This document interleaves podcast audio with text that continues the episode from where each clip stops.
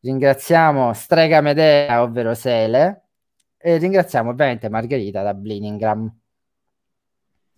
Eh, che io puntualmente sbaglio ogni volta chiamo Bleddingham, ma sono un ignorante perché non conosco l'inglese e quindi dico Blinningham. Allora, io non so voi, se, vo- se vogliamo iniziare subito, vogliamo aspettare un altro po', che vogliamo fare?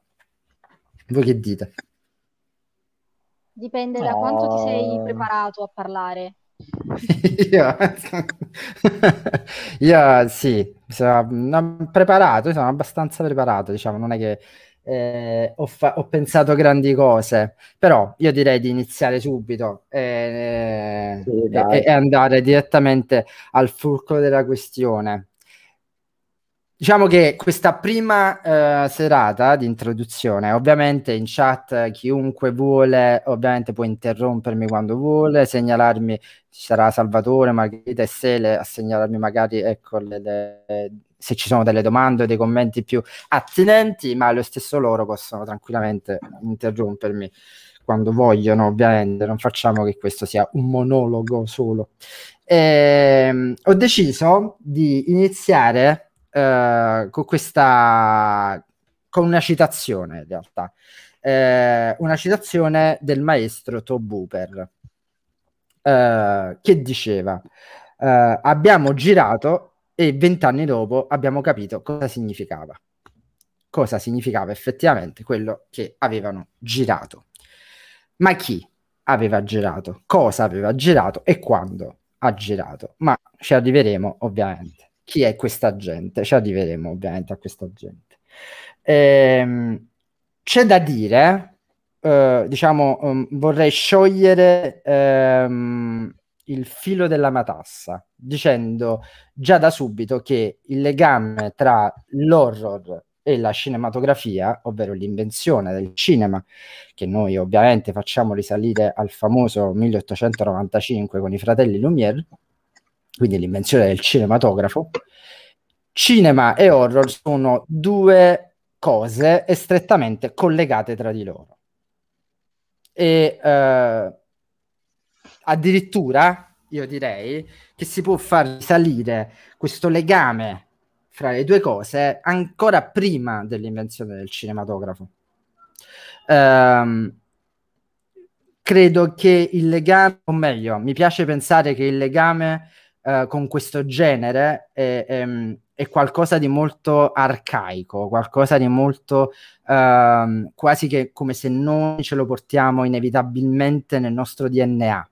Uh, eh, ed è proprio Carpenter che dice una cosa del genere molto interessante nel documentario che guardavo oggi e dice proprio questa cosa molto interessante eh, il perché il cinema horror è sempre costante nella storia del cinema non ha mai avuto dei cali ma è sempre stata una linea costante rispetto ad altri generi perché uh, l'unico modo per poter comunicare tra di noi senza una vera e propria lingua in comune è solo attraverso la nostra paura.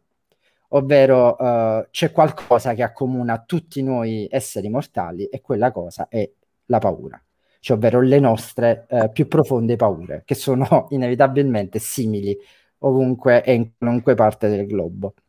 Eh, ovviamente le paure, quelle più, eh, quelle più, diciamo così, all'interno di noi, diremmo quelle ataviche, eh, che ci portiamo dietro dalla caverna. Ed ecco perché forse eh, questa l'idea del, del, genere horror con, con, ehm, con, la cinematografia forse è lì che nasce perché il cinema diciamo così eh, eh, tecnicamente non nasce nel 1895 ma nasce con l'uomo con la propria encefalizzazione, perché quando sogniamo, ovviamente non è che sogniamo uh, a foto, ma sogniamo in movimento. E che cos'è quello se non cinema? Stesso, uh, gli stessi uomini primitivi nelle caverne disegnavano scene in movimento. E che cos'è quello se non una prima intenzione di cinema? Basta ricordare, potremmo andare avanti all'infinito parlando addirittura per la Venere di Botticelli, no? il vento, possiamo vedere il vento, la marea, possiamo vedere tutto, perché? Perché abbiamo l'impressione del movimento. E che cos'è quello se non un primo intento di cinema? Il cinema ha accompagnato sempre la storia dell'uomo, soprattutto in, in qualsiasi forma d'arte, prima dell'invenzione del cinema. Ma dopo questo bello pippone andiamo sempre più dentro alla, a, a, a, al nostro discorso. C'è da dire che il cinema è un'enorme casa infestata.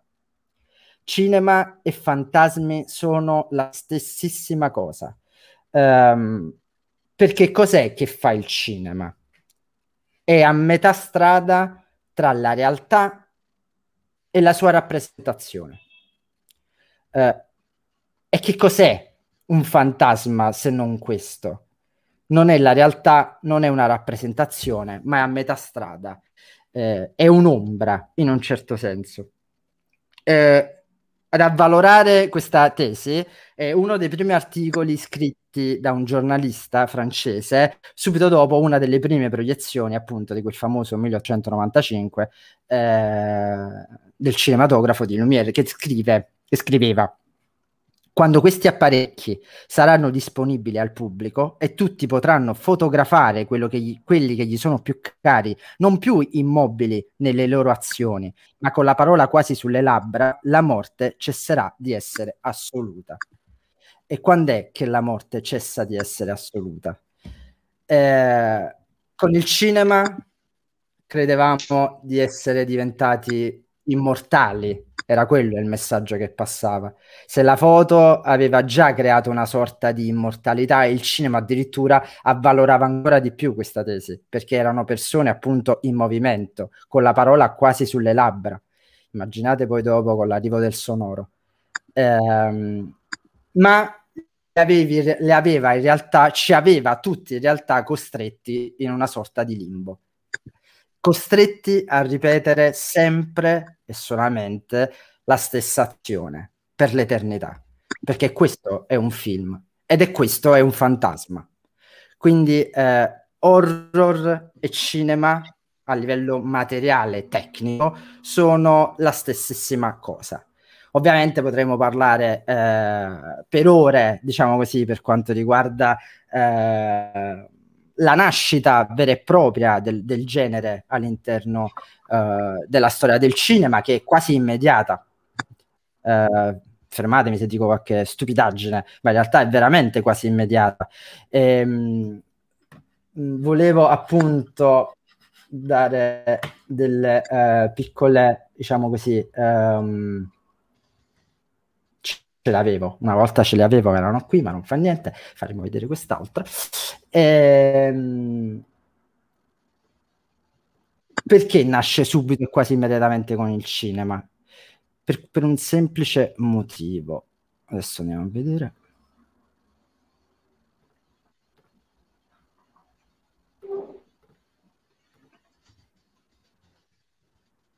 Ok. Perfetto, si vede, dovrebbe vedersi. Ovviamente sappiamo tutti di che film si tratta. È Nosferatu, Le Vampire di Murnau.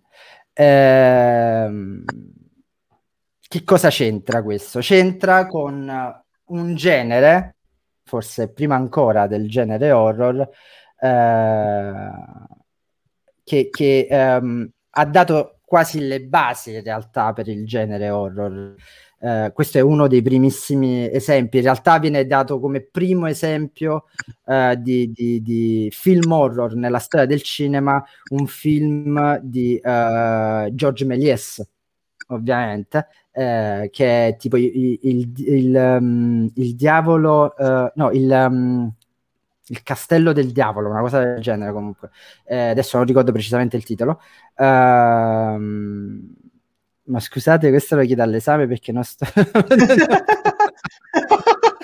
no, no, no, no, no, no, no, chiedo. Allora, siamo, forse sto diventando... Siamo tutti in soggezione. Sto diventando un po' troppo, effettivamente, un po' troppo serio. C'è chi non mi ha mai visto in questa veste. Eh, però sì, ecco... Um, perché ho scelto di far vedere ecco, questa, questa, questo, questo film eh, e non quello di Méliès? Perché, um, um, perché c'è qualcosa di interessante in questo film. Qualcosa di interessante è il movimento artistico che ha portato questo film, um, che ovvero, come tutti sappiamo, è l'espressionismo tedesco. Uh, quando è che nasce l'espressionismo tedesco? L'espressionismo tedesco nasce in un periodo molto particolare um, per la storia sia d'Europa, ma per la storia dell'umanità in generale, perché nasce um, con, fra due, diciamo così, fra uh, um, due, um, due martelli, ecco, che, che inchiodano la stessa, lo, stesso, lo stesso chiodo, ovvero Uh, da una parte abbiamo uh, ovviamente lo sviluppo delle prime teorie di, di, di, un famoso, come diceva Fulci, un famoso cocainomane, uh, ovvero Sigmund Freud, e quindi tutta la teoria del subconscio, dell'inconscio, e dall'altra mi abbiamo la... Tutto bene? Professore, mi scusi, può vedere se sì. può fare rientrare Sele? Se... Sì, Sele è caduta. Vediamo queste scene stupende però la signorina Sele veramente non può cadermi ogni volta. Eh, io devo parlare assolut- assolutamente con la famiglia. Allora, eh, no, non c'è richiesta in realtà. quindi non mm. posso farla rientrare finché lei non si riconnette da quel link che io le ho inviato. Quindi, se il signor Salvatore può inviarla, lo stesso link di, dice, ne dà questa informazione. Certo, eh, certo. Grazie, grazie. Ehm, dicevo, eh, e l'altro, appunto, l'altro, l'altro, martello sull'Europa in realtà cos'è? È, il, è la prima guerra mondiale, eh, ma in particolare la fine della prima guerra mondiale. Una Germania totalmente devastata, quindi che esce totalmente distrutta, perché è la, è la, è la grande eh, sconfitta della prima guerra mondiale, eh, stracolma di debiti con il resto dell'Europa, che cosa fa? Si tende a chiudere ovviamente come nazione. Eh, sia geograficamente sia politicamente tende a chiudersi. Questo senso di chiusura porterà, sarà proprio quello a, a, a dare eh, il motore, a dare il via a questo movimento, al, appunto prima in pittura, successivamente subentrerà nella, nella, um, nella cinematografia portando appunto alla luce questo movimento artistico appunto espressionista che uh, darà il via, sarà appunto il frutto uh, che farà germogliare il vero e proprio cinema horror come tutti oggi lo conosciamo. E prima ancora di Nosferatu le Vampire, ovviamente sarà il gabinetto del dottor Caligari. Uh, ma mh, mm, eh, ecco, se eh, l'idea del, su- del, soprannaturale nel gabinetto to- del dottor Caligari in realtà è quasi accennato e non del tutto approfondito, perché comunque l'idea che si nasconde dietro a un folle, in Nosferatu in realtà è pienamente, uh, pienamente um, eh, soprannaturale, perché appunto, come tutti sappiamo, eh, viene dal, dal, dal, libro di Bram Stoker, il Dracula di Bram Stoker, che però in quel periodo no, non, è, non, era, eh, non, era, riuscito ad, a, ad accaparrarsi i diritti del libro per la fam- colpa della famiglia, e quindi eh, dovette sia cambiare il titolo dell'opera eh, ma anche alcuni nomi, di, alcuni, i nomi dei personaggi presenti all'interno dell'opera stessa. Ehm... No, io credo, credo, che i diritti lui non li avesse chiesti proprio, ha fatto direttamente di capa sua e poi dopo gli hanno fatto culo così. Sì? sì? Mi pare dovrebbe essere così, poi non... gliel'hanno fatta scontare comunque.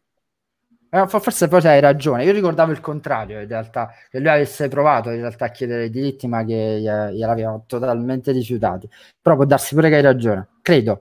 Eh. Nel caso controllate pure voi che ci state seguendo, smentiteci o smentitemi in questo caso.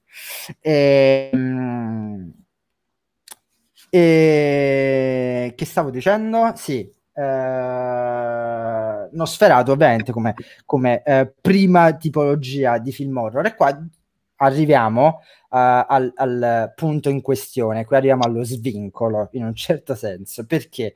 Perché uh, se eh, in Europa affrontavamo questa tipologia di, di scusate, eh, vabbè, affrontiamo questa tipologia di, uh, di mostri, in America, quasi più o meno nello stesso periodo, c'erano altre tipologie di mostri. E quali sono queste altre tipologie di mostri? Li andiamo a vedere. Sbagliato ancora, perfetto, ok. Perfetto. Sono queste le tipologie di mostri.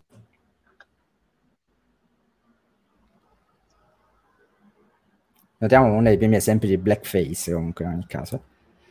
Eh, sì. Di chi stiamo parlando? Stiamo parlando ovviamente di Griffith e di uh, Nascita di una nazione.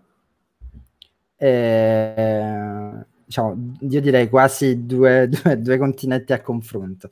E, ecco, mentre l'Europa probabilmente era ancora affascinata, poveri noi, all'idea di, di un mostro romantico in un modo o nell'altro, eh, nascita di una nazione in America di Griffith in quel periodo mostra in realtà un, un'altra tipologia di paura, molto meno romantica, ma più legata a una questione sociale, ovvero il mostro eh, per l'America in quel periodo è la liberazione dell'uomo nero, che sembra già assurdo, del, del, del, dell'afroamericano. Che come viene dipinto in America? Viene dipinto come un vero e proprio mostro, viene dipinto come possiamo vedere, come un ubriacone, un, un, uh, un un, come dire, un indigeno quasi in un certo senso, e uh-huh. perché no, uno, uno stupratore.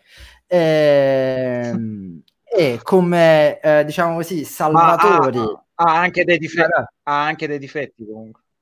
Ha anche dei difetti. Griffith ha anche dei difetti. Certo. Eh, o come diceva Lundini, Eccola. finalmente abbiamo ripreso anche questo, questo, questo, primato. Prima si dicevano soltanto i neri stuprano, adesso finalmente anche i bianchi, quindi abbiamo potuto riprendere questo. Era, questo, era ora. Era ora che ci riprendessimo questo primato. Eh, quindi sì, quindi eh, ehm, eh, l'America che, che, che, che, pone in primo piano i propri mostri, eh, che sono questi appunto, che in realtà è un vero e proprio uh, mostro sociale che in America affiora, eh, che in realtà era, eh, eh, era, era, già presente molto tempo prima, la cinematografia lo porta solamente sul grande schermo. E, ehm, i, ovviamente i senatori della patria, come vedremo a breve, è una sola tipologia di persona, ovviamente la supremazia bianca, eh, quelli che Fortunatamente il nostro amato Quentin Tarantino invece nel suo film etichetta come veramente effettivamente questi personaggi erano, ovvero dei bifolchi e sono appunto il Ku Klux Klan come possiamo vedere in questo, in questo spezzone di filmato. E qui ci tocca inevitabilmente, se, cioè diciamo la prima pausa storica, diciamo così, del, del, della nostra America. Se volete aggiungere qualcosa nel frattempo, eh, fatelo, è il momento giusto se volete aggiungere qualcosa. Eh, Sele, bentornata di nuovo. Grazie. Eh, questa, questa, questa, scusa, signorina, questa scusa che lei mi fa finta di cadere per perdersi minuti importantissimi di lezione. Eh. eh, mi raccomando, che non capiti mai più. Comunque, che non capiti mai più. È sempre, è, è sempre diretta, impressionante. Dai di Salvatore I miei occhi mi stanno abbandonando. È sempre impressionante questo film. Nascita di una nazione. Mm. Sì, sì, ma Griffith era... Sconcertante. Sì, sì, era un rinomato stronzo. Eh, genio, però stronzo. Eh, infatti il film successivo in realtà serve quasi come per scusarsi, in realtà per questo mm. film che fu criticatissimo, ovviamente, fu criticatissimo. Eh, anche se non ha mai ammesso in realtà di aver sbagliato, diciamo così. Ah, Quindi, beh, perché è sempre andato molto orgoglioso. Eh, a me è piaciuto un sacco. Ecco, vediamo. Eh, si è addormentato solo tre volte. Esatto. Ma in realtà Nascita di una nazione è un capolavoro assoluto della cinematografia americana e per la cinematografia mondiale. Griffith è un genio è il padre della cinematografia americana. E, ahimè, non si può dire lo stesso per la sua ideologia, però eh, bisogna dividere, come si dice, l'uomo dall'artista, in questo caso. E, anche se con lui risulta veramente molto difficile. Ma eh, passiamo a un'altra tipologia di mostro. Qui facciamo il primo zompo, diciamo così. Il primo zompo. Eh, ma prima di fare il zompo, vi faccio una domanda a voi. Mm, okay. Già l'interrogazione. E anche già l'interrogazione. Esatto, già l'interrogazione. Tutto il discorso della casa infestata, delle ombre, di tutto ciò che si muove all'interno di questa enorme casa infestata che è il cinema, che cosa vi fa pensare? A, co- a, quale, a, quale, a quale, a quale eh, famoso mito vi fa pensare? Il mito della caverna. Bravissima, bravissima signorina Margherita, molto bene, molto bene. E, appunto il mito della caverna di Platone, il mito della caverna di Platone, e, perché è di quello effettivamente che stiamo parlando, no? Il, il cinema è anche quello. A secchiona, giustamente ti dicono in chat. Eh, che come conosciamo tutti il mito della caverna, eh, persone ecco, incatenate in fondo alla caverna, costrette a guardare le ombre, ovvero la rappresentazione, quindi a metà strada tra realtà e sua rappresentazione, le ombre di ciò che è la realtà vera e propria, un po' come facciamo, come potete notare in questa interessantissima clip, che ho tolto l'audio, ma in realtà era commentata da Orson Welles, che era una goduria per le mm. orecchie.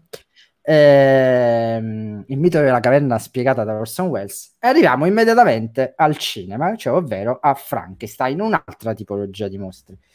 Eh, perché Frankenstein? Perché eh, al cinema si affronta ecco, l'idea della morte in un modo o nell'altro. E chi meglio di Frankenstein affronta l'idea della morte o della sua, diciamo così, uh, idea più ampia in un modo o nell'altro?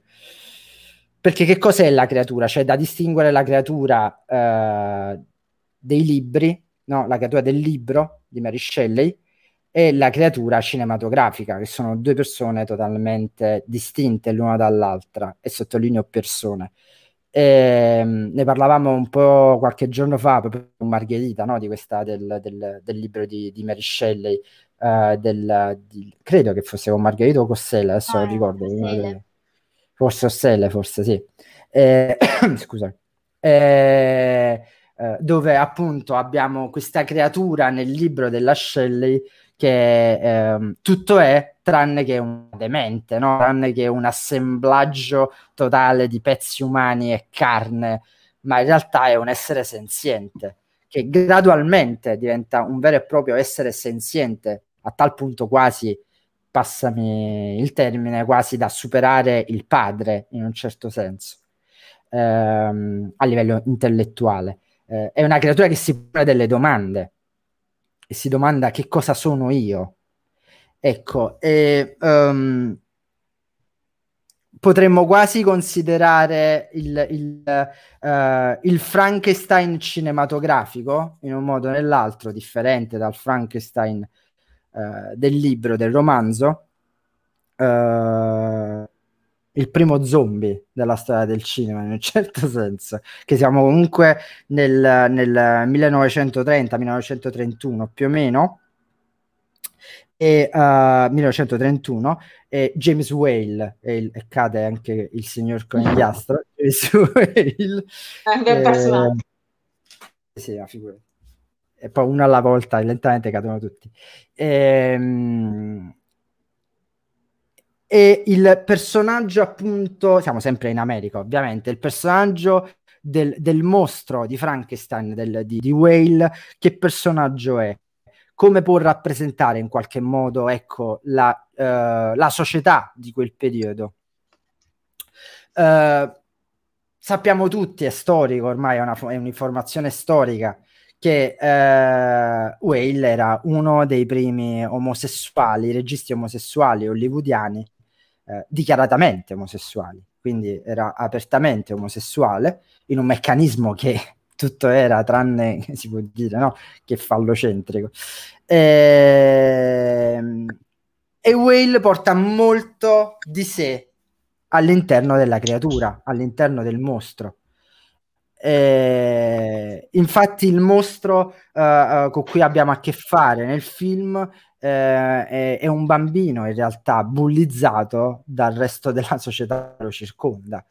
Eh, e, da, e, e, consiglio a tutti la visione del Frankenstein del 31 perché è veramente ci si rende conto effettivamente che cos'era il mondo in quel periodo. Uh, soprattutto per quanto riguarda Frankenstein, oltretutto, ripeto, interpretato uh, magistralmente da un grandissimo Boris Karloff, uh, che era, era um, come dire, fe- la cronaca era felicissimo di ricevere migliaia e migliaia di lettere dai bambini mm. che empatizzavano con il mostro perché soffrivano con il mostro all'interno del film e Boris Karloff era contentissimo di questo perché da grande attore qual era ha, ha, cercato proprio di portare questa umanità nel mostro uh, di Frankenstein, appunto del 31. Ma è veramente un bullo, eh, cioè la società attorno al mostro è una società fatta di bulli, è di un padre che uh, non riconosce il proprio figlio, ma che lo mette al mondo e lo rifiuta totalmente. Eh, è ovviamente la, una delle più grandi um, metafore ecco, della, della, della, nostra vita, diciamo, da, da nostra condizione umana. Eh, quindi eh, l'idea dell'immortalità, che come abbiamo parlato all'inizio, l'idea dell'immortalità dove finalmente si raggiunge l'immortalità, eh, ma addirittura perdendo qualcosa, ovvero perdendo in un modo o nell'altro la propria anima. Eh, addirittura es- rimanendo soltanto un involucro di carne, e allora dov'è la ca- la- l'anima del mostro di, di, del Frankenstein di Whale? Forse potremmo essere noi in un modo o nell'altro, perché eh, è, il mostro vive, ripercorre sempre le stesse azioni solo ed esclusivamente se qualcuno lo guarda, quindi esiste solo ed esclusivamente se qualcuno lo osserva. Quel qualcuno inevitabilmente siamo noi e in qualche modo potremmo essere noi la vita del mostro, la risposta alla grande domanda del mostro eh, e quindi probabilmente ess- essere noi stessi in un modo o nell'altro i mostri che si guardano allo specchio. E... Segnatevela questa. E... Allora, con la pacca da fuori metti questa frase. Passi la foto Instagram. Il commento siamo noi stessi i mostri che guardiamo. Ehm... Kant sotto così a caso, Kant. E... qui facciamo, uh, ecco, si, qui siamo all'interno in un genere che io ho definito in un modo o nell'altro spaventare per educare eh, di cui ovviamente fanno parte tutti eh, quegli horror che tutti noi ben conosciamo, che eh, partendo appunto da Frankenstein, ne ce ne saranno ovviamente quelli di, più famosi della Warner, se non sbaglio, giusto? Ora della Universal, perdonatemi, ho un attimo un buto di memoria. Universal. Universal. Universal. Esatto, l'Universal. E... che appunto saranno Frankenstein, uh, Dracula, l'uomo lupo, uh, eccetera, eccetera, che a, a, ecco, fortunatamente in quel periodo avevano comunque in un modo o nell'altro un messaggio molto positivo, uh, ovvero si ritorna all'idea di horror, come spesso abbiamo detto, Uh, quasi da, da, da, favola, quasi da, da favola dei fratelli Grimm, per esempio, dove c'è una funzione educativa, nel vero senso della parola educativa, ovvero da educo, dal greco, dove appunto vuol dire tirare fuori qualcosa dalla persona e quindi non imporle qualcosa, ma aiutarla a tirare fuori qualcosa. Quel qualcosa nella maggior parte dei casi è il nostro daimon, ehm, eh, che appunto eh, quello che poi verrà preso dal, da qualsiasi diciamo quella più famosa religione del mondo è trasformato in qualcosa di negativo, ma che in realtà niente ha di negativo se non una funzione pedagogica eh, del bambino che c'è in ognuno di noi e uh, si passa a un altro periodo, periodo forse differente, molto differente da quello precedente, perché da spaventare per educare si passa inevitabilmente agli anni 50 con spaventare per cosa? Spaventare per addestrare. In che senso?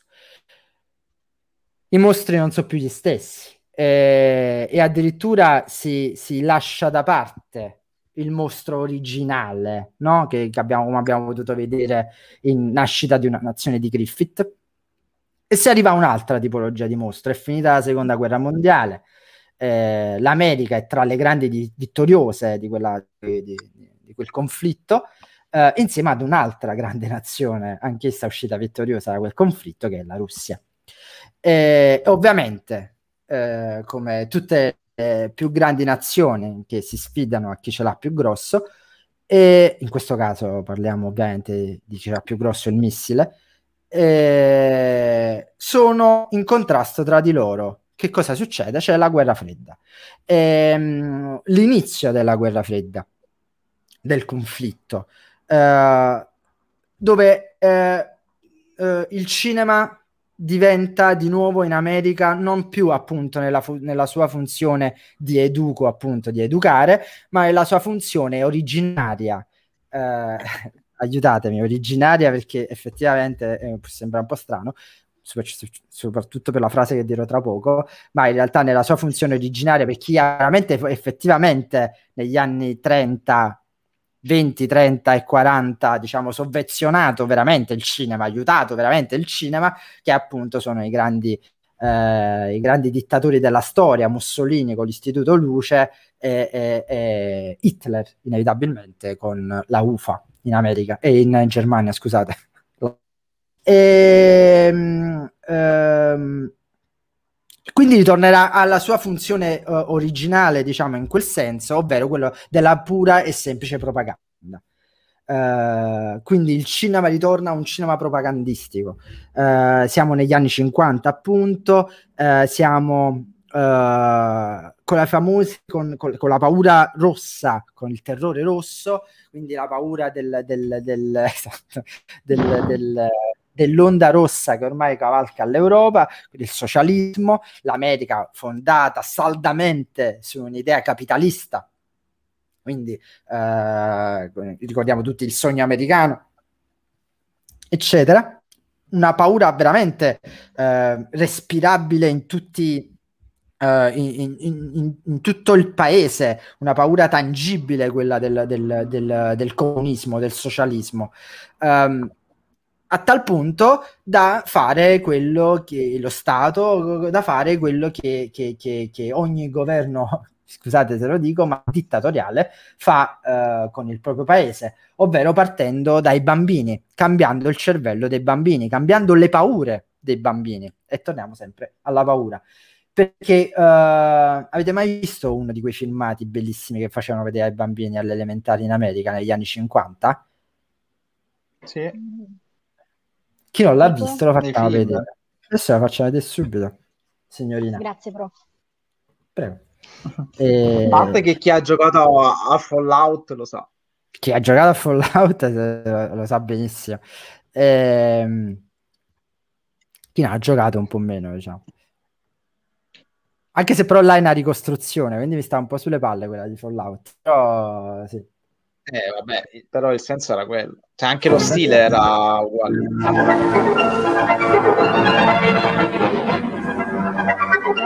Atomic bombs. The chance of your being hurt by an atomic bomb is slight. But since there is a chance, you must know how to protect yourself. To protect yourself, you have to know what the bomb does. Besides blast, there's radioactivity and heat. Can we protect ourselves from these? These children are protected. Concrete walls help stop radioactivity. Any wall stops the heat. The heat scorches the house, but does not harm the children. Any solid gives some protection. The thicker it is, the better. We have the national defenses to intercept an enemy, and we all form a team to help each other through emergencies.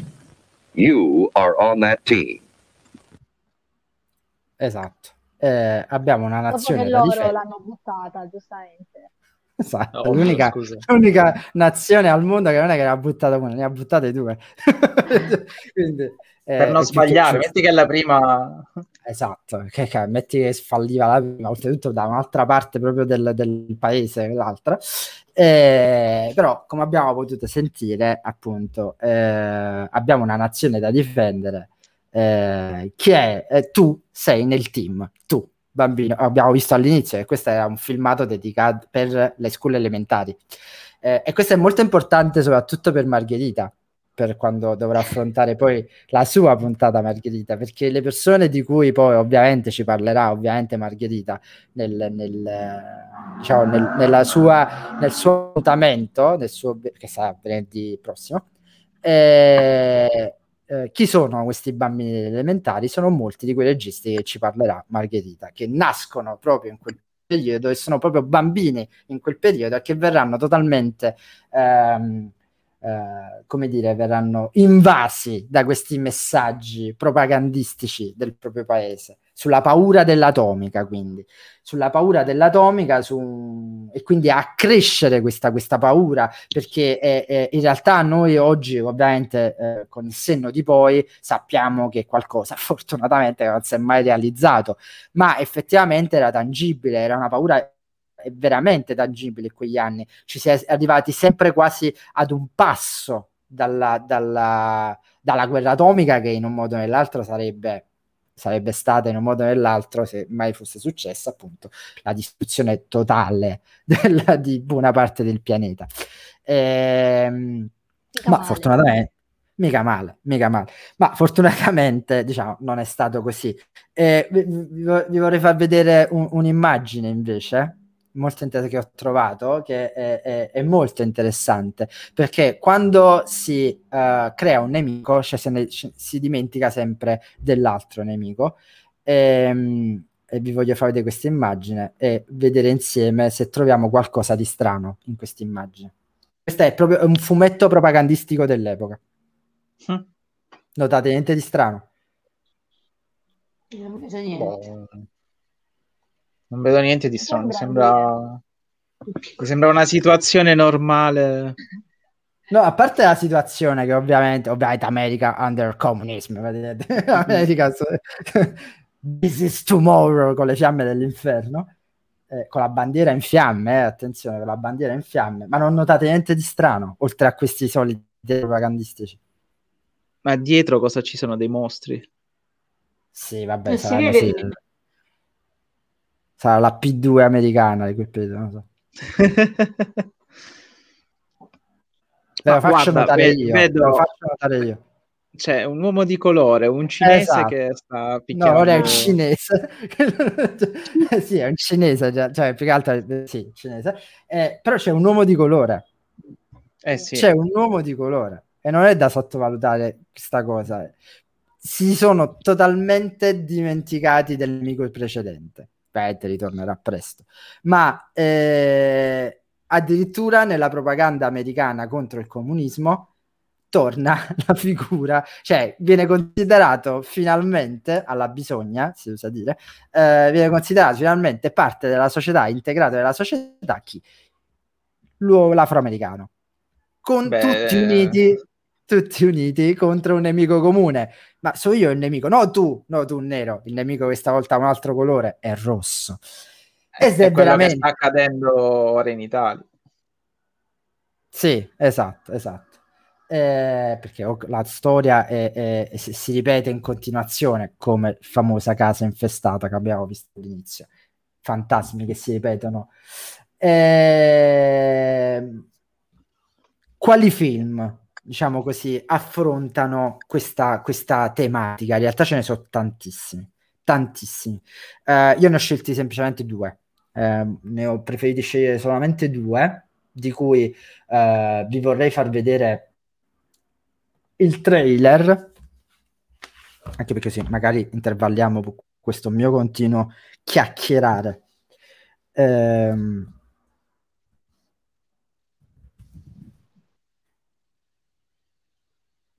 Uh, chissà che, che, che, cosa di voi, chissà che cosa sembra sempre veramente la, l'integrazione del cazzo, però chissà, eh, per creare anche una sorta di suspense, capito? Eh, chissà eh, che cosa succede uh, precisamente nel 1958.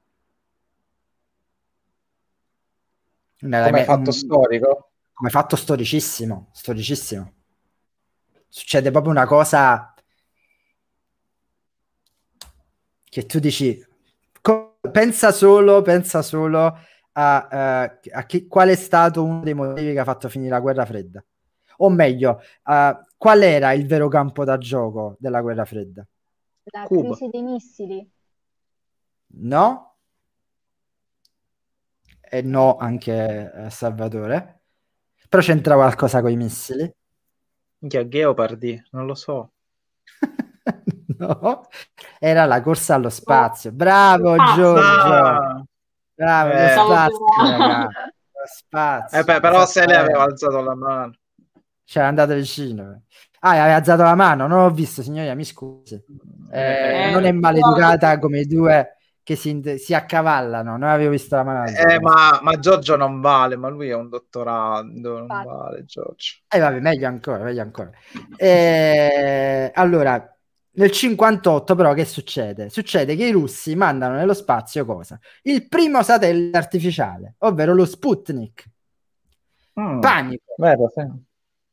Panico totale nell'America. I russi ci osservano, i russi ci spiano. Eh, ovviamente i russi non facevano niente di tutto questo con lo Sputnik, eh, ma anzi, nel senso, eh, lo Sputnik ha compiuto, fun fact, ha compiuto circa 1500 orbite prima di ricadere di nuovo nell'atmosfera terrestre. Eh, tutto era tranne che qualcosa di, di, di, di spia, diciamo così. Ma questo che cosa genera? Genera la paura del terrore che viene dallo spazio. E qual è il film, diciamo così, più iconico del terrore che arriva dallo spazio? Eh, l'ha scritto Giorgio. Ah? Blob, dici? No, ha scritto l'invasione degli, no, l'invasione degli ultracorpi. Scritto. Arriviamo all'invasione degli ultracorpi, arriviamo, ma in realtà è proprio nel 58 che viene fuori Blob. Ma perché? Scusa, non c'è, non, non c'è prima la guerra dei mondi? Ovviamente, sì, sicuramente c'è prima la guerra dei mondi, ma in realtà perché Blob, signor, signor Salvatore? Perché Blob? Perché? Perché ingloba. Perché ingloba, esattamente. Quella Poi, che poteva sembrare una stronzata. no, perché, scusa. Non è che l'ho detto io. Sai come i professori quando non credono a quello che ha sempre... Devi è stare un caso. Prof, ho detto la cosa giusta, non mi importa, tre e vai a posto. Eh, vediamo il trailer di Blabs. Dave! Doc Hallen's been killed. Doc Hallen? What happened? Over his place. You gotta come now. Oh, wait a minute, Steve. Tell us what happened. Well, I'm trying to tell you. Now, this thing had killed the doc. what was it? Stop with it, kid. But it's kind of like a it's kind of like a mass that keeps getting bigger and bigger. It's...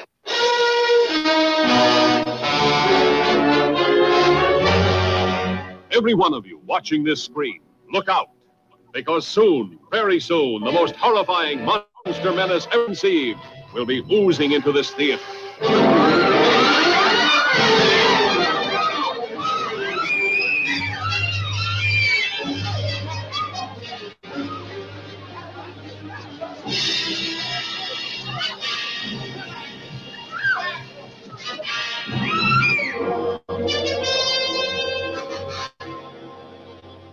Two teenagers see it first, like a falling star from outer space. That was close. Come on, I want to see if I can find it. An old man finds it, touches it, and this is the shocking result. From then on, there's no stopping the blob as it spreads from town to town.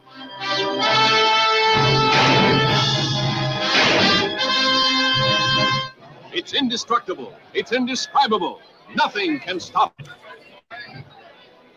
This town is in danger. How can it be stopped?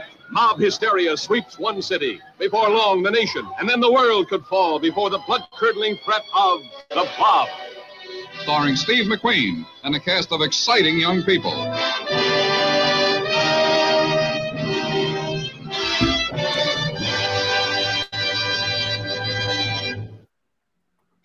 Fantastico. E... Blob è fantastico. Anche se in realtà fantastico visivamente, ovviamente, ma in realtà come tipo di messaggio non era poi così fantastico perché sì, analizzato bene. I nervi, i verbi scelti poi sono calzanti. Sì, esattamente. Insidia, esattamente. striscia. Esattamente. Ma vi dirò di più, avete mai indagato su chi era la casa di produzione di Blob? Non ricordo. La casa di produzione di Bob era la Valley Forge Film. Che cos'era la Valley Forge Film? Era una casa di produzione di film educativi e religiosi. Ma dai, esatto. spettacolo. Ma in realtà il regista di Blob, che è Irvin Yewot, eh, era un regista di, prettamente di documentari che lavorava, che ha girato più di 400 pellicole di documentari educativi e religiosi era, era, era veramente, quindi era un'azione quasi premeditata, anche se in realtà la, um, come dire, eh, questi film, che ovviamente rivedendoli oggi, eh, possiamo effettivamente farvi una critica un po' più approfondita da quel punto di vista, no? sull'ideologia che si insinua, che ti prende, che ingloba tutto. Eh, eh, ma in realtà c'è sempre una doppia lettura, perché da un lato è vero che eh, in un modo o nell'altro volevano farti passare l'idea del, del socialismo, no? Perché guardiamo bene di che colore è il fluido. Eh, ma eh, più interessante ancora è la lettura eh, opposta, ovvero quello che tentavano di fare era eh, eh, era effettivamente quello che Blob fa nel film, ovvero inglobare, inglobare eh, infatti la critica lo dice, metafora della malattia ideologica che tutto uniforma e spersonalizza, cioè ovvero quello che tentava di fare l'America proprio in quegli anni. Spersonalizzare il proprio elettorato, spe- spersonalizzare eh, eh, proprio, i propri cittadini, uniformiamoci tutti a un'ideologia comune. Qual è? Quella del capitalismo. Eh, quindi era un'arma a doppio taglio in questo senso, veramente era un'arma a doppio taglio. E successivamente, come qualcuno aveva detto già prima, il film precedente a Blob in realtà è proprio l'invasione degli ultracorpi, che dalla critica, dal, dal, dal, proprio storicamente parlando, è il vero film anti-McCartney, no? In un certo senso, anti-lista socialista che aveva ucciso socialmente, lavorativamente, ma anche proprio a livello veramente di vita, eh, molti degli artisti che lavoravano ad Hollywood. Uh, li ha distrutti totalmente una carriera, a- alcuni inducendoli vera- davvero al suicidio. Eh, sarà proprio Roosevelt, se non sbaglio, uh, il, il, presidente che, che chiederà scusa uh, per tutto quello che era successo, dicendo che probabilmente quello sicuramente è stato il periodo più fascista americano in questo senso. Ehm, eh, cioè, Giorgio dice qualcosa? Dice, sì, in esatto, mi piaceva, avevo sempre odiato i rossi pure io, esatto, esattamente. Eh, era un po', diciamo, era l'idea che circolava proprio in quel periodo, in questo senso. Eh, eh, perché l'invasione degli ultracorpi? Perché se appunto Blob era il nemico ci spia, l'invasione degli ultracorpi è attenti alle idee, appunto.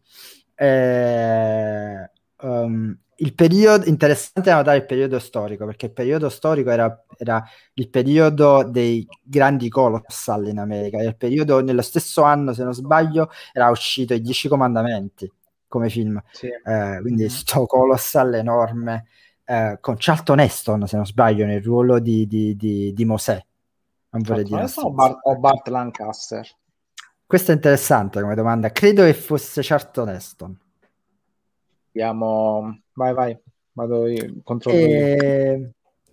Ma la cosa più interessante è che la sceneggiatura, lo sapete di chi era la sceneggiatura dell'invasione degli ultracorpi? Non ricordo. Sam Peckinpah. Ah, sì, sì, sì, lo sapevo, sì, sì, è vero, vero. È stata revisionata Bravo. da Sam Peckinpah. Eh, ovviamente il sì, Charlton Heston, confermo. Grande Charlton Heston eh, fascistone Charlton Heston ovviamente ehm, eh, la regia di Don Siegel ovviamente ehm, ehm, mi sono perso. Sam Peckinpah. Sam Peckinpah che rivis- revisiona la sceneggiatura originale del film che è tratta da un libro e uh, ovviamente Sam Peckinpah che è tutto tranne che un fascista eh, capitalista americano, ovviamente, eh, compagno socialista, eh, che ovviamente ci mette del suo in sceneggiatura. E che ci mette sceneggiatura? Oltre all'idea di base di eh, che cos'è un'idea, in realtà eh, si parla sempre dell'arma a doppio taglio, cioè l'idea che tutto venga uniformato da questa razza aliena che arriva e che ti duplica, eh, eh, e dall'altra l'idea che in realtà un'idea tu non la puoi fermare. Eh, non puoi fermare un'idea, non puoi fermare un'ideologia, ehm, perché in un modo o nell'altro ti prenderà e ti ingloberà. Ehm, e questo era molto evidente sia dalla parte di Don Siegel sia dalla parte di Sam Peckinpah nel finale originale ovviamente del film dove uh, il nostro protagonista uh, che guarda caso il, il, eh, l'attore il cognome dell'attore è proprio McCartney ehm, mm. eh, dirà si, si, volterà nel finale di fronte alla telecamera dicendo you are next quindi tu sarai il prossimo eh, come monito verso gli spettatori. Il film originale finisce così, è un film che finisce malissimo, non c'è speranza per la razza umana.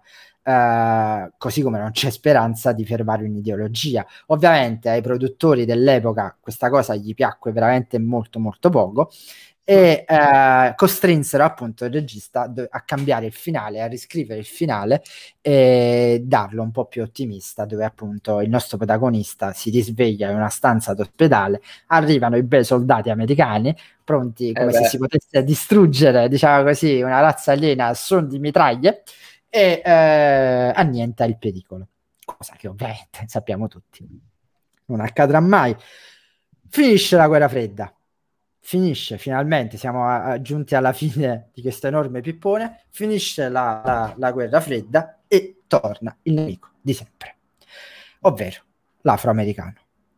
E ovviamente concludo con, con uh, il uh, 1968 perché è la nascita di un nuovo mostro. Uh, mm. la nascita del, del, di un mostro che, di cui in realtà, cinematograficamente parlando, ne avevamo già traccia, ma era trattato in un ben tutt'altro modo, quasi come schiavo in un modo o nell'altro, soprattutto per chi ricorda i film di Dracula eh, con Bella Lugosi. Eh, era, era, era, trattato come appunto come schiavo. Poi arriva questo aiutatemi, questo grandissimo genio della cinematografia mondiale eh, che io amo alla follia, che appunto si chiama George E. Romero, e crea il suo, uh, il suo zombie, il zombie che tutti oggi noi conosciamo. Um, ma perché è importante dal punto di vista sociale?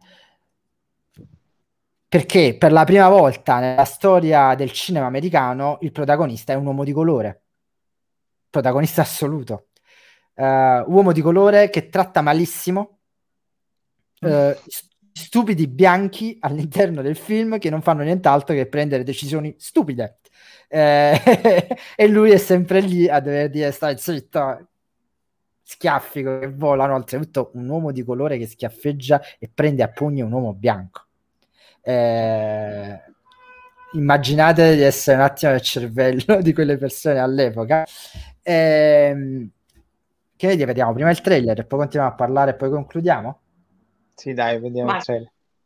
O immaginate di essere in Italia nel 2020.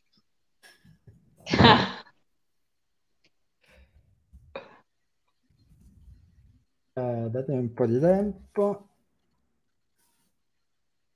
Beh, Danilo non se le prepara prima queste cose. Il bello della diretta. Ok, ci siamo. Sì, ci siamo. Ok.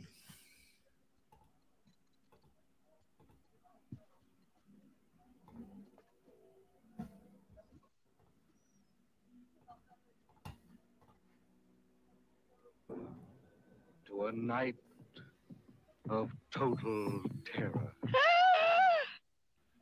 Ah! Ah!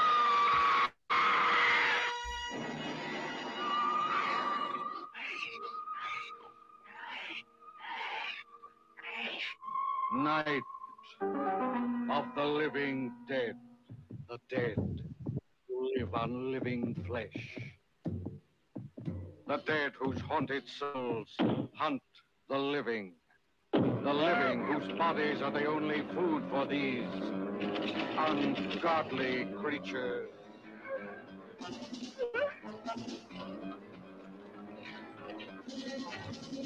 Ah! Night of the living dead. Bizarre adventure in fear. An experience in shock, more shattering than your strangest nightmare.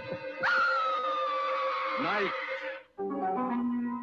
of the living dead. A night with the dead who cannot die. A night of total terror.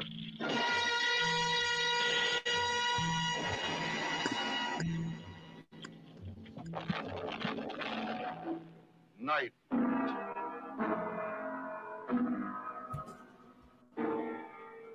Of the living dead. Esatto, ti ho letto nel frattempo Giorgio, hai perfettamente ragione, eh? però bisogna anche vedere ecco, che tipologia di, eh, diciamo così, di, di, di, personaggio di colore viene rappresentato all'interno della pellicola, perché anche quello è da prendere, diciamo così. Eh, e poi ti dirò, in realtà, eh, Poitier n- non era così tanto amato dalla comunità nera, eh, anzi, eh, i Black Panther ne sanno qualcosa. Eh, eh, ma anche con eh, Indovina chi viene a cena, si, anche si, con Indovina esatto. critiche, ma tantissime critiche. Cioè...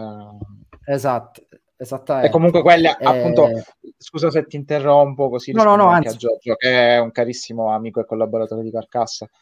Eh, quelle erano commedie e film impegnati e quindi ci sta che magari lì puoi trattare il tema e l'intellettuale ti dice ok, va bene, c'è una chiave di lettura. Nel cinema horror no, perché era puro cinema di intrattenimento, ci andavano i ragazzi, tu così mi plagi i ragazzini, cosa mi fai capire ai ragazzini?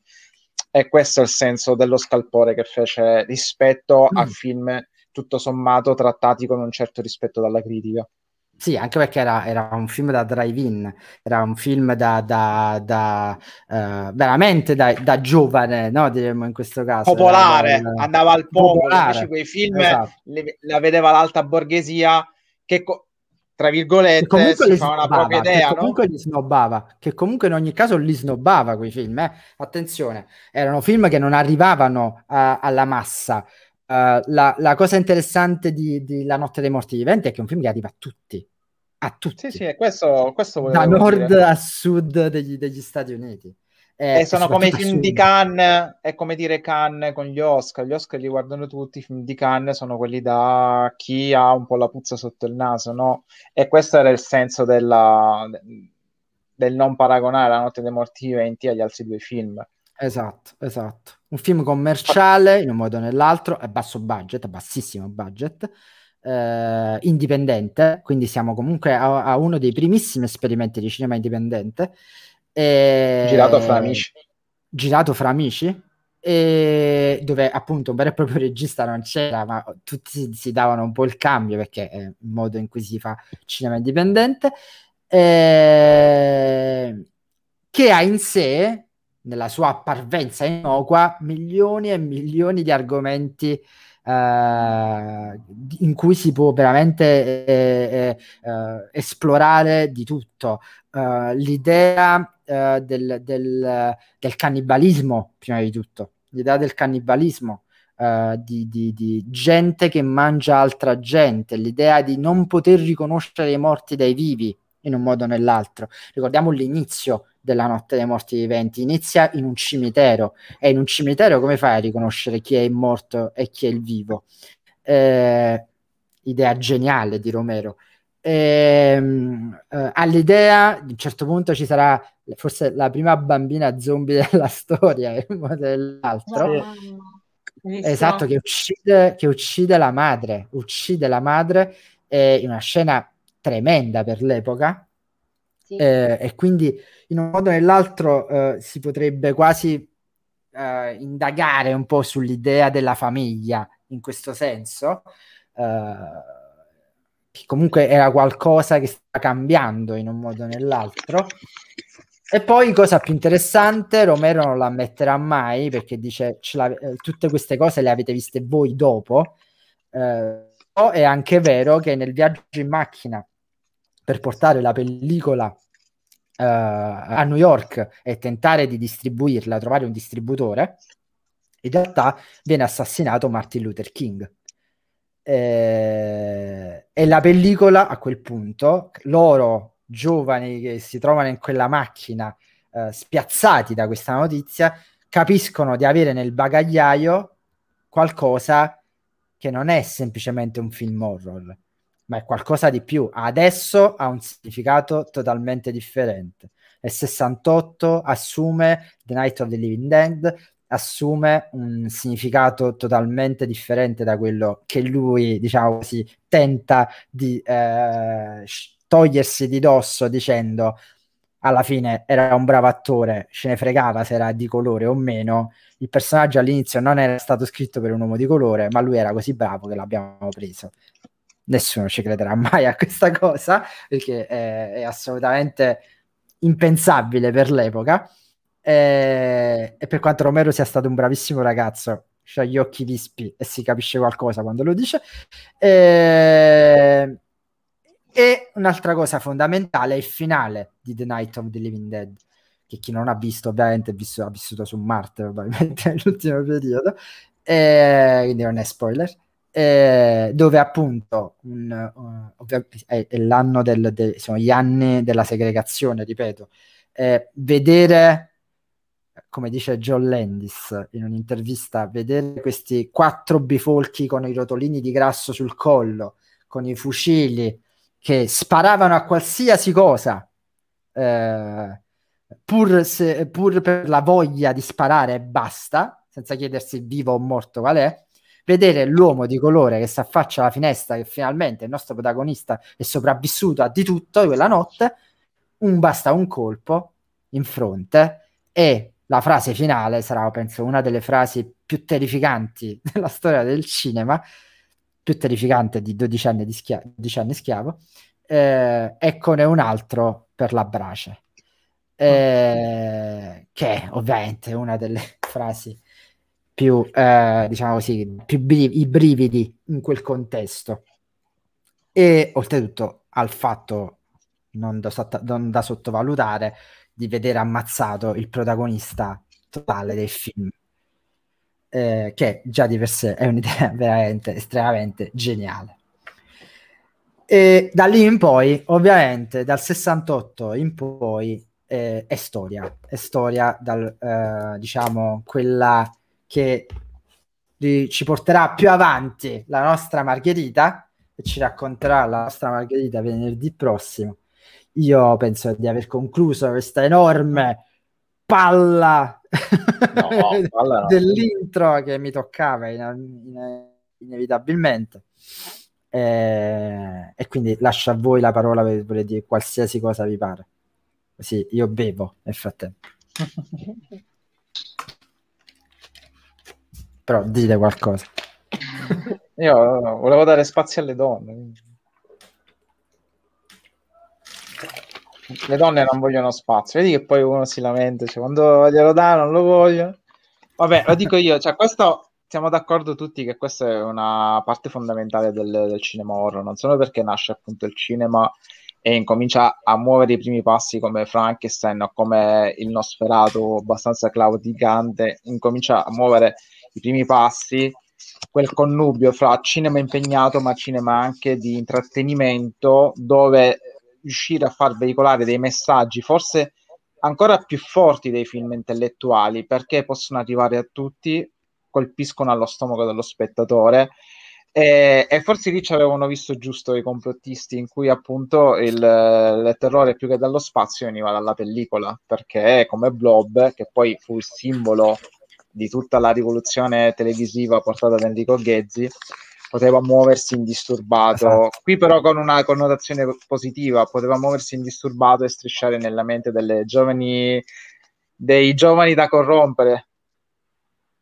Quello che c'è da dire è che poi è stato importante anche il livello tecnico, perché basti pensare a tutte le citazioni e le parodie e ai luoghi comuni che noi abbiamo nei film horror o nella narrativa moderna. Basti pensare i Simpson, che sono il calderone postmoderno citazionista in cui l'80% delle battute, delle gag sono riproposte da appunto la folla inferocita da Frankenstein, la classica puntata di Halloween che spesso e volentieri riprendono sempre i film degli anni 30, 40, 50 e 60 con poche escursioni nel cinema horror moderno, pochissime. Questo perché eh, era un muovendo i primi passi, pur essendo rozzo, era pieno di inventiva perché si dovevano superare le limitazioni tecniche, ma era un cinema primordiale che andava appunto a bussare agli archetipi dell'uomo, così come fu la mitologia, così come fu il gotico romanticismo tedesco e inglese. Quindi è molto importante, cioè non si può analizzare il cinema horror moderno senza passare da questa fase fondamentale, sia per la nascita che per i te- temi trattati, temi che poi a ben vedere non sono mai cambiati, forse si sono evoluti, ma sono rimasti sempre quelli. Sì, infatti volevo a, allacciarmi a quello che stavi, stavi dicendo, mh, partendo dal, dal Frankenstein, che comunque tratta temi, tantissimi temi all'interno di uno stesso film, da appunto la, la, il riuscire a vincere la morte alla volontà dell'uomo di sentirsi creatore e mh, Dio, cioè è quel mm-hmm. sentirsi Dio di, del satanismo di matrice crowleyana, no? Della, non adorare Satana, ma io sono il Dio di me stesso, quindi io riesco a creare, a combattere la morte, alla uh, invece il lato spirituale dell'anima e quindi di come fa a esistere un'anima all'interno di un cadavere rianimato, no? dovrebbe essere uh-huh. semplicemente carne morta, come fa ad avere un'anima? Alla paura della diversità, paura della diversità che ritroviamo poi come filo conduttore in realtà anche in blob, perché in blob l'alieno è rappresentato come un fluido informe totalmente differente da qualsiasi somiglianza umanoide, come vengono poi rappresentati in seguito gli alieni, proprio anche per dire, cioè una cosa che non si conosce in una forma totalmente differente, diversa, inconcepibile dal cervello, schifosa, anche passatemi il termine. Abbastanza e... disgustosa. Esatto, disgustosa, ecco, questo è più corretto. Ed è quella cosa dell'identificare ciò che non si conosce, il diverso, che vale anche poi per la cultura afroamericana.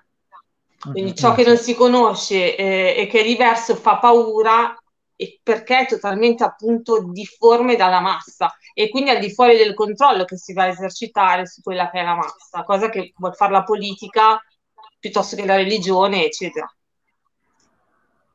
Ma lo, lo fa anche l'arte commerciale, se vogliamo. Io volevo omologando il gusto. Signorina, prego, prego. Una riflessione. Eh, no, pensavo al fatto che mh, nel cinema europeo con l'espressionismo, come dicevi tu, ci sono delle figure romantiche, quasi decadenti, eh, e comunque viene affrontato il tema un po' del doppio, no? Quindi il mm. protagonista è il cattivo. Eh, il cinema americano poi prende una via totalmente diversa da un certo punto in poi. C'è una distinzione netta tra chi è il protagonista, chi è il buono e poi chi è l'altro, il cattivo. E questo è, è importantissimo secondo me, c'è proprio una presa di una distanza che il cinema americano prende. Mm, sì. Non è possibile che ci, ci, siano delle ambiguità, insomma, deve essere tutto ben delineato. Separato, sì.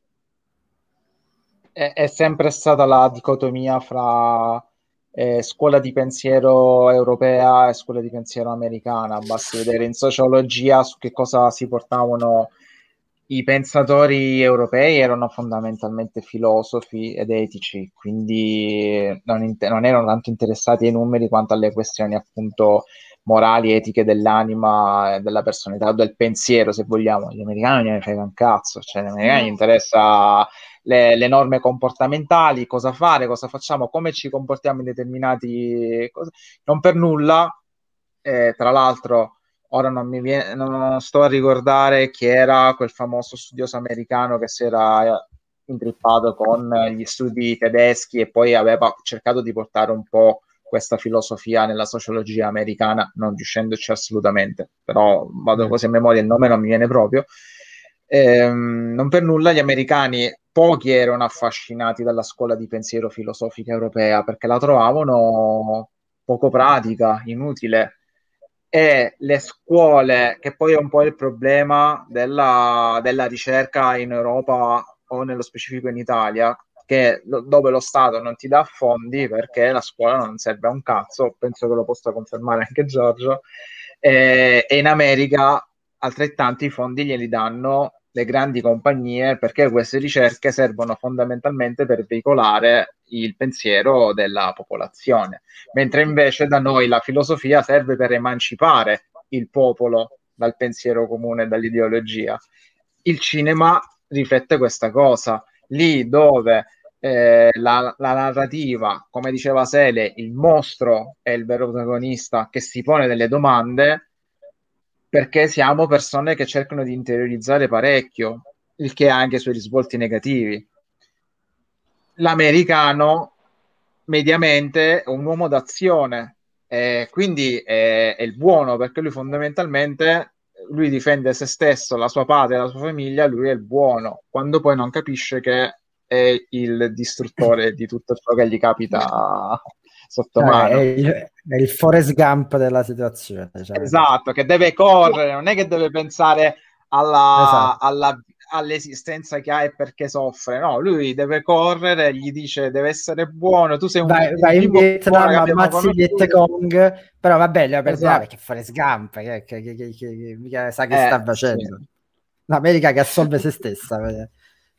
Ma anche perché la netta distinzione tra bene e male in realtà è cioè, totalmente a parte utopica ma inesistente. Sì, cioè, ogni... è una questione di prospettiva.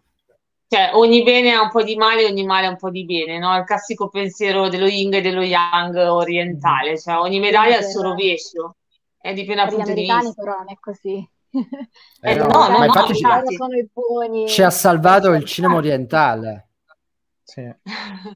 Ci ha salvato il cinema orientale, ha salvato per esempio Uh, stiamo totalmente divagando, però ci ha salvato totalmente, per esempio, da, da uh, l'idea di Leone, no? Quanto è stato importante che Leone, con, per un certo. pugno di dollari, eh, ha, ha creato copiato Kurosawa. abbia copiato Kurosawa creando però ovviamente l'icona del, del, dell'antieroe, no? Quindi un eroe sì, ma non alla John Wayne, che si dice che è buono, perché è buono e senza macchia, però ammazza gli indiani. Eh, eh, sì. eh, quello è il fatto, cioè, è sempre, punto di, è sempre questione del punto di vista, cioè, n- non c'è né male assoluto né bene assoluto al di là di come te lo vogliono poi far rappresentare. Esatto. Allora, per questo dico poi ci ha salvato. Sì, Vai, l'America all'epoca era diventata il centro del mondo, quindi dopo la seconda guerra mondiale, e quindi mm. tutto quello che loro dicevano era, era così e basta. Vabbè, era sì. un popolo colonizzatore, molto eh, giovane, era... molto dal sangue fresco e quindi avevano bisogno di, nella loro irruenza, avevano bisogno di dimostrare che erano i più forti in assoluto. Eh sì, sta, era, la, era, era, l'America del patto NATO, quindi del patto mm-hmm. atlantico, quindi cioè, eh, aveva appena colonizzato l'Europa, cioè, col cazzo che avrebbe affrontato i tedeschi. No, figurati. Anche se fecero tanta pro- propaganda, il cinema funzionò anche per quello, appunto, con uh, McCarthy. Cioè, cioè, comunque, anche lì, il cinema nasce, soprattutto quello americano, come mezzo di propaganda. Poi si evolve grazie alla sensibilità degli autori, che comunque sì. guardavano appunto all'Europa, perché esatto. loro che cazzo che avevano? Avevano i pistoleri che sparavano a chiunque gli entrasse in casa. Però la cosa interessante, che poi ovviamente però approfondiremo con Margherita, è proprio l'idea che nonostante tutto questo, nonostante tutta questa propaganda eh, veramente efferata, in realtà poi in alcuni registi, che quelli che poi penso andremo a parlare, ha, ha creato totalmente l'opposto, cioè ha creato quasi la reazione a tutto questo. Cioè, registi che non guarderanno mai all'America nel modo in cui l'America vuole farsi guardare dai, dalla propria- dai propri cittadini, in quel senso. Ma Quindi infatti è erano questa la dei cosa ietti. interessante. Erano Eh, dei infatti, ietti, tutto hanno avuto sempre difficoltà nel fare il loro cinema a differenza di tanti altri ben più blasonati. Esatto. Però esattamente. e, e chi è che ha riconosciuto la grandezza di questi registi? L'Europa. Infatti le loro L'Europa. pellicole sono spesso a- nei vari musei europei del cinema mondiale. Quindi non è Esatto. che... E, e poi ricordiamo che comunque l'America è sempre un popolo, cioè è formato da un popolo di immigrati, quindi una parvenza di spirito europeo dentro di loro, una, una briciola in qualcuno doveva pure esserci, fra rifugiati che scappavano dalla guerra e cose varie. Sì, dici? dai, tutti, tutti questi qua alla fine avevano discendenze italiane, irlandesi, polacche, cioè qualcosa dovevano... Lo stesso Henry Miller, per essere se stesso, da genitori tedeschi, ritorna in Europa e, vi- e vive in Francia, altrimenti non sarebbe mai stato il, il grande scrittore che è stato. In America sarebbe stato un commesso viaggiatore. C'è quasi un, un ritorno in patria dal punto di vista ideologico, diciamo così. Quasi una Eh, voglia sì, di ritornare alla culla, diciamo. Beh, anche perché, eh, anche se non è molto horror, guarda lo scarto di scrittura, fa Tropico del Cancro e Tropico del Capricorno, sembrano scritti da due scrittori proprio differenti. Lì dove Tropico del Cancro è il libro dello scandalo il più famoso, Tropico del Capricorno è il libro della consacrazione ed è incredibile, eh, cioè, mischia surrealismo, dadaismo, cubismo, flusso di coscienza, c'è un libro incredibile. Sull'horror, infatti, eh, cos'è? C'è la dicotomia eh, Barker-King, no? King è lo scrittore dell'America, è il Mark Twain moderno. Io preferisco Barker perché è colui che esplora le pieghe della carne e della sofferenza. Sono d'accordo. Sig- signori, se non vogliamo aggiungere nient'altro a questa, a questa nostra cavalcata selvaggia, Beh, è eh, stato molto interessante, de- devo dire. Molto, molto importante, secondo me, chi recupererà la live, spero che capisca il significato, il messaggio di fondo è che al di là della, della difficoltà nel visionare senza addormentarsi purtroppo certi film, sono importantissimi perché hanno, come hai detto tu, hanno dettato la, la strada verso quello che ancora oggi amiamo. esatto. Ah, con questa frase che è lo splendido, splendido epilogo della puntata. E Scusate, allora, scusate, scusate, bloccato? sponsor, sponsor Che? Carcassa, scusate. No, no, no. No, sì.